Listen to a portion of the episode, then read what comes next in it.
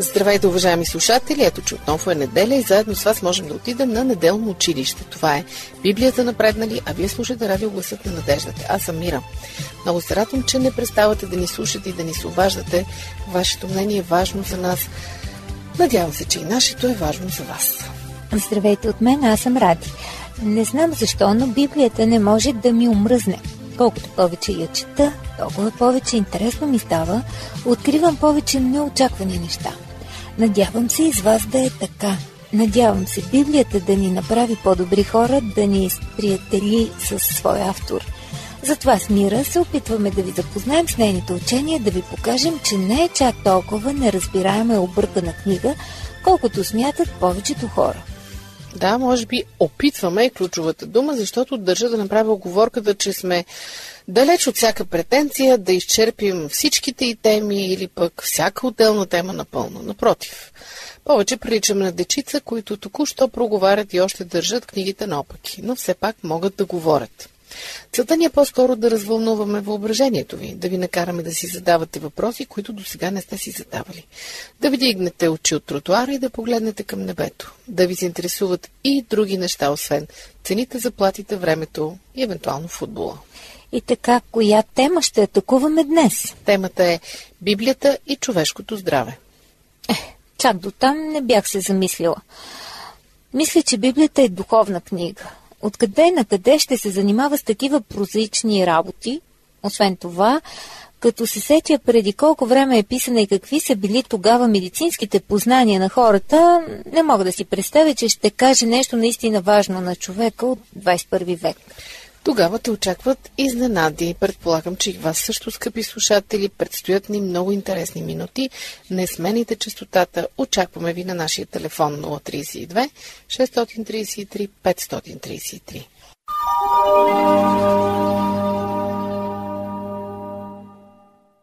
Библия за напреднани продължава. Вие сте с радио Гласът на надеждата. Днес с Ради ще отворим онези места в Библията, които ни подсказват как трябва да живеем, за да бъдем относително здрави, относително по-дълго време.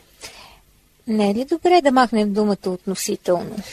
Абе, добре, ама няма начин, за съжаление. Ние сме смъртни, колкото и здравословно да живеем, колкото и грижи да полагаме за себе си, един ден просто умираме. Мисля, че това е основната разлика между Библията и ученията на източните религии във връзка с здравето.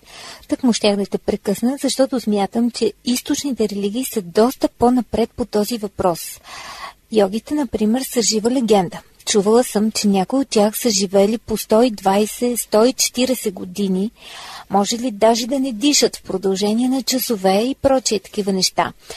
От Библията ще научиш ли такива работи? Нали ти казах, че тук е разликата. Източните религии създават в човек иллюзията, че ако яде определени храни или пък не яде, ако е стриктен в упражненията, ако се калява и така нататък, едва ли не ще стане безсмъртен. Но това е иллюзия, нищо повече. Докато Библията казва истината, човек е добре да живее, умира. Нейният мотив да настоява за определен стил на живота е съвсем друг. Много ми е любопитно какъв може да е. Първо, все пак разумният живот е по-дълъг от неразумния. Сега две мнения няма. По-добре да живееш 80 вместо 60 години, да кажем. Второ, добре е до края на тези 80 години да си жизнен, енергичен, с си, в добро настроение, вместо през последните 20-30 от тях да се влачиш от болница на болница, да те боли навсякъде, да си зависим от грижите на другите и прочи. Така че тук сме на една писта с източните религии. Но основният мотив на Библията е друг. Нашето тяло, е единственото място, където обитава нашият разум. Разум без тяло няма. От друга страна, когато тялото страда, това се отразява на ума. До тук съгласна ли си? Естествено, слушам те много внимателно и веднага се сещам за фрапиращия пример с наркотиците – човек, който системно си унищожава тялото с наркотици, постепенно деградира и интелектуално и морално. Абсолютно съм съгласна. Много ти благодаря за този пример с наркотиците. Е, има и не толкова драстични примери, разбира се. Дори само глава да те заболи, вече не си във форма да разсъждаваш идеално. Още нещо. Бог може да общува с нас единствено чрез разума ни или чрез съзнанието, ако предпочиташ. И ако съзнанието ми не е във форма, аз не съм в състояние да установя контакт с него. Например, ако човек е пиян като айде сега няма да дам сравнение, може ли да се моли, да речем, или да чете Библията? Представям си каква картинка ще бъде. То си е направо подигравка. Ами ето това е. Основният мотив на Библията да предявява определени изисквания към нас по отношение начина на живот е съзнанието ни да бъде ясно, мисълта чиста, за да може Божия дух да говори на ума ни, ние да го чуваме и разбираме. Но има и втори подмотив. Колкото по-здрав е човек, толкова по-успешно може да служи на другите. Спомни си, коя беше втората голяма заповед. Да обичаш ближния както себе си. Колкото по-здрава съм, толкова по-пълноценно ще проявявам на дело любовта си към ближния. Представяш ли си да си болна или парализиран или нещо подобно и да се грижиш за други? Да ме пази Господ. Не права си. Няма по-неприятна ситуация в живота. Затова има един универсален съвет, който обхваща целия ни живот и той е записан в 1 Коринтени 6.19. Вашето тяло е храм на Светия Дух, който е във вас. И вие не сте свои си. Защото сте били с цена купени. Затова прославете Бога с телата си и с душите си, които са Божии. Малко по-нататък, в същото послание, в 10 глава 31 стих, апостолът апостол Павел е това, довършва дългите си разсъждения по темата последния начин. И така, ядете ли, пиете ли, нещо ли вършите, всичко вършете за Божия слава. Да не говорим, че един здрав и енергичен човек е добра реклама за която и да е фирма, организация или група. И обратното, представи си, че в офиса те посреща някакъв немощен, хилав, треперещ човек, който по-често гълта хапчета, отколкото яде. Е, какво впечатление ще добиеш за самата фирма? Не ми се вярва да се възползвам от услугите, но все пак не мислиш ли, че е време да преминем към самите съвети и изисквания на Библията? Май отделихме доста време на мотивите. Добре, но след малко. Останете с нас, уважаеми слушатели. Ще продължим след минути. Ако искате, можете да се свържете с нас на познатите ви адреси Плоди в 4000 Антим 122 звукозаписно студио или на електронния ни адрес awr.bg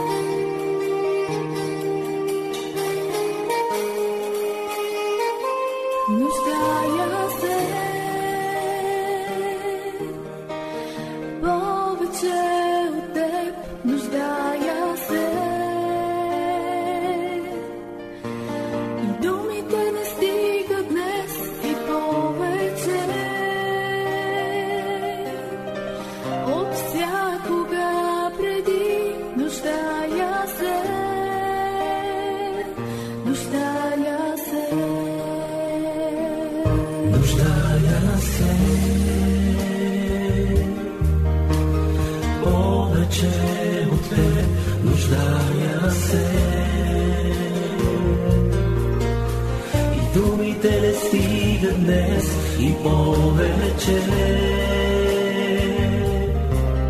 От всякога преди нуждая се, нуждая се. Повече от въздуха, от песента за пял, повече от всеки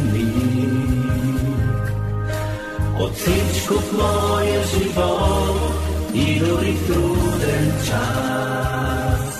Ще съм с тебе аз и не ще се върна никога.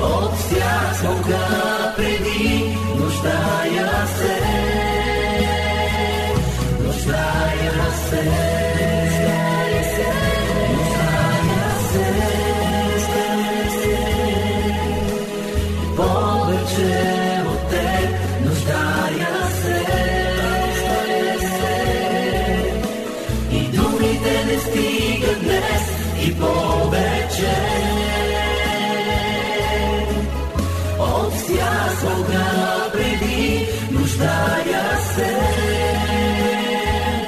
Нуждая се.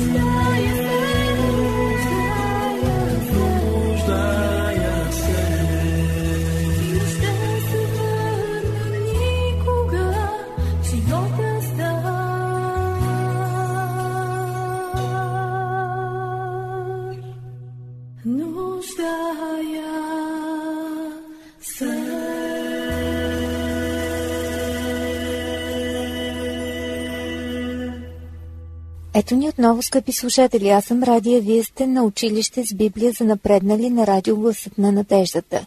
Днес изследваме темата за Библията и здравето. Стигнахме до нейните конкретни изисквания. Аз лично нямам търпение да ги чуя. Ако мога да обобщя изискванията на Библията спрямо стила ни на живот с едно изречение, то ще бъде не прави нищо, което ти вреди. И тъй като това е прекалено общо, и хората през различните епохи имат различни схващания за вредно и полезно, затова тя дава и някои изрични напътствия. Например, Например, ето един текст в Съди 13 глава 7 стих. Тук Бог говори на една жена. Ето ще зачеш и ще родиш син. Затова да не пиеш вино, нито спиртно питие и да не ядеш нищо нечисто. Или пък, виното е присмивател, спиртното питие е крамолник и който се увлича по тях е неблагоразумен. Цитати от притчи 20 глава 1 стих. Ясно. Значи първото изискване на Библията е да внимаваме с алкохола. Съгласна съм. Можем сега да си отворим дискусия на тема какво означава да внимавам с алкохола, но ме е страх, че няма да можем да я довършим. Не те ли е до болка позната гледката на залиташ пияница, който казва не съм пиян? И ако го попиташ и той ще ти каже, че внимава с алкохола. На къде биеш? Че не бива да пием изобщо ли? Но никъде не бия. Истината е, че Библията не забранява изрично абсолютната употреба на алкохол, но никъде ни я насърчава.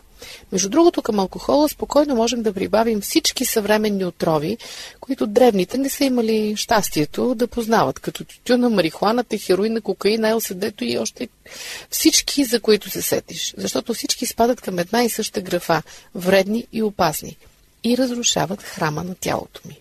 Сега се замислих, защо наркотиците са извън закона, а алкохолът и цигарите не? Ако някой насъди марихуана, го преследва закона, а отглеждането на тютюн е национална индустрия.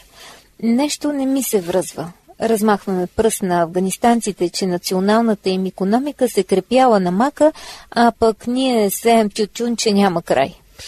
Страшно си права, но се опасявам, че ще отворим една политическа дискусия тук с тебе и не ти е работа. Нашата цел е друга. Обобщавам правило номер едно на Библията за здравето. Не приемай никакви вредни субстанции. Разбира се, и тук може да се стигне до крайности, защото и слута и захарта не са много полезни, но нека се ограничим до отявлените отрови. Едва ли някоя нормална майка ще учи детето си как да си бие хероин, а в същото време милиони майки се примиряват с пушенето на децата си, даже им купуват цигари. Е, има малко разлика между цигари и хероин, но в общи линии прав си. Каква е разликата? Скоростта на умирането. Голяма разлика няма що. Ето за това един искрен християнин няма да внимава с тези неща. Просто ще ги изхвърли от живота си. Да да не унищожава и без това крехкия храм на тялото си. Честно да ти кажа, изкушавам се да ти цитирам думите на много хора. Чувал съм да казват. Абе, дядо ми пи и пуши като комин цял живот, а живя 90 години. А чичо ми все се пазеше, все внимаваше и какво умря на 60 години от рак. Понякога се намесват явно и други фактори. Ти как мислиш? Така е. И аз мога да ти дам десетки такива примери, включително и с мои близки, за съжаление. Не можем да пренебрегнем великата сила, наречена наследственост. Както казваш един мой познат лекар, за съжаление, един получава от родителите си тяло Мерцедес, а друг тяло Трабант. Въпросът е какво ще правя аз с Мерцедеса или Трабант?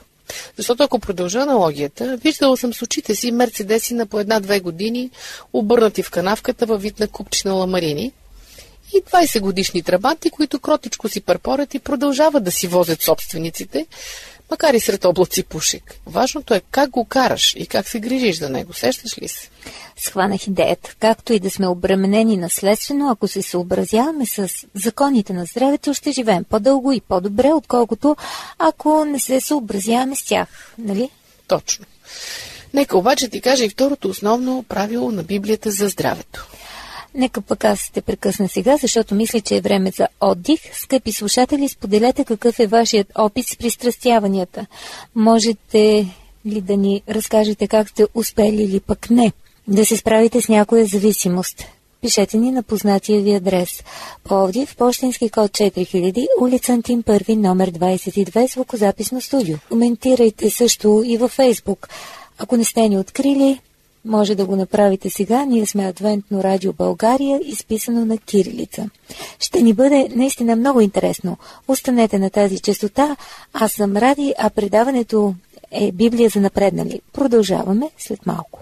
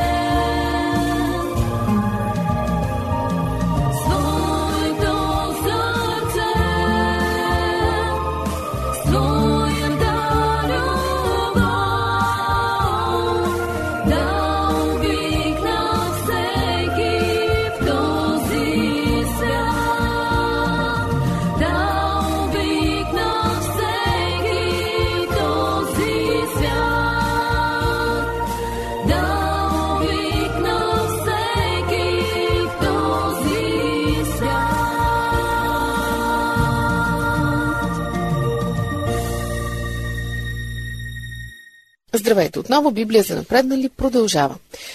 Вие сте с Радио Гласа на надеждата и с мен, Мира. Днес с Ради говорим за здравните правила на Библията. Стигнахме до второто. Не яш нечисти храни. Естествено, веднага следва въпросът. Кои храни са нечисти?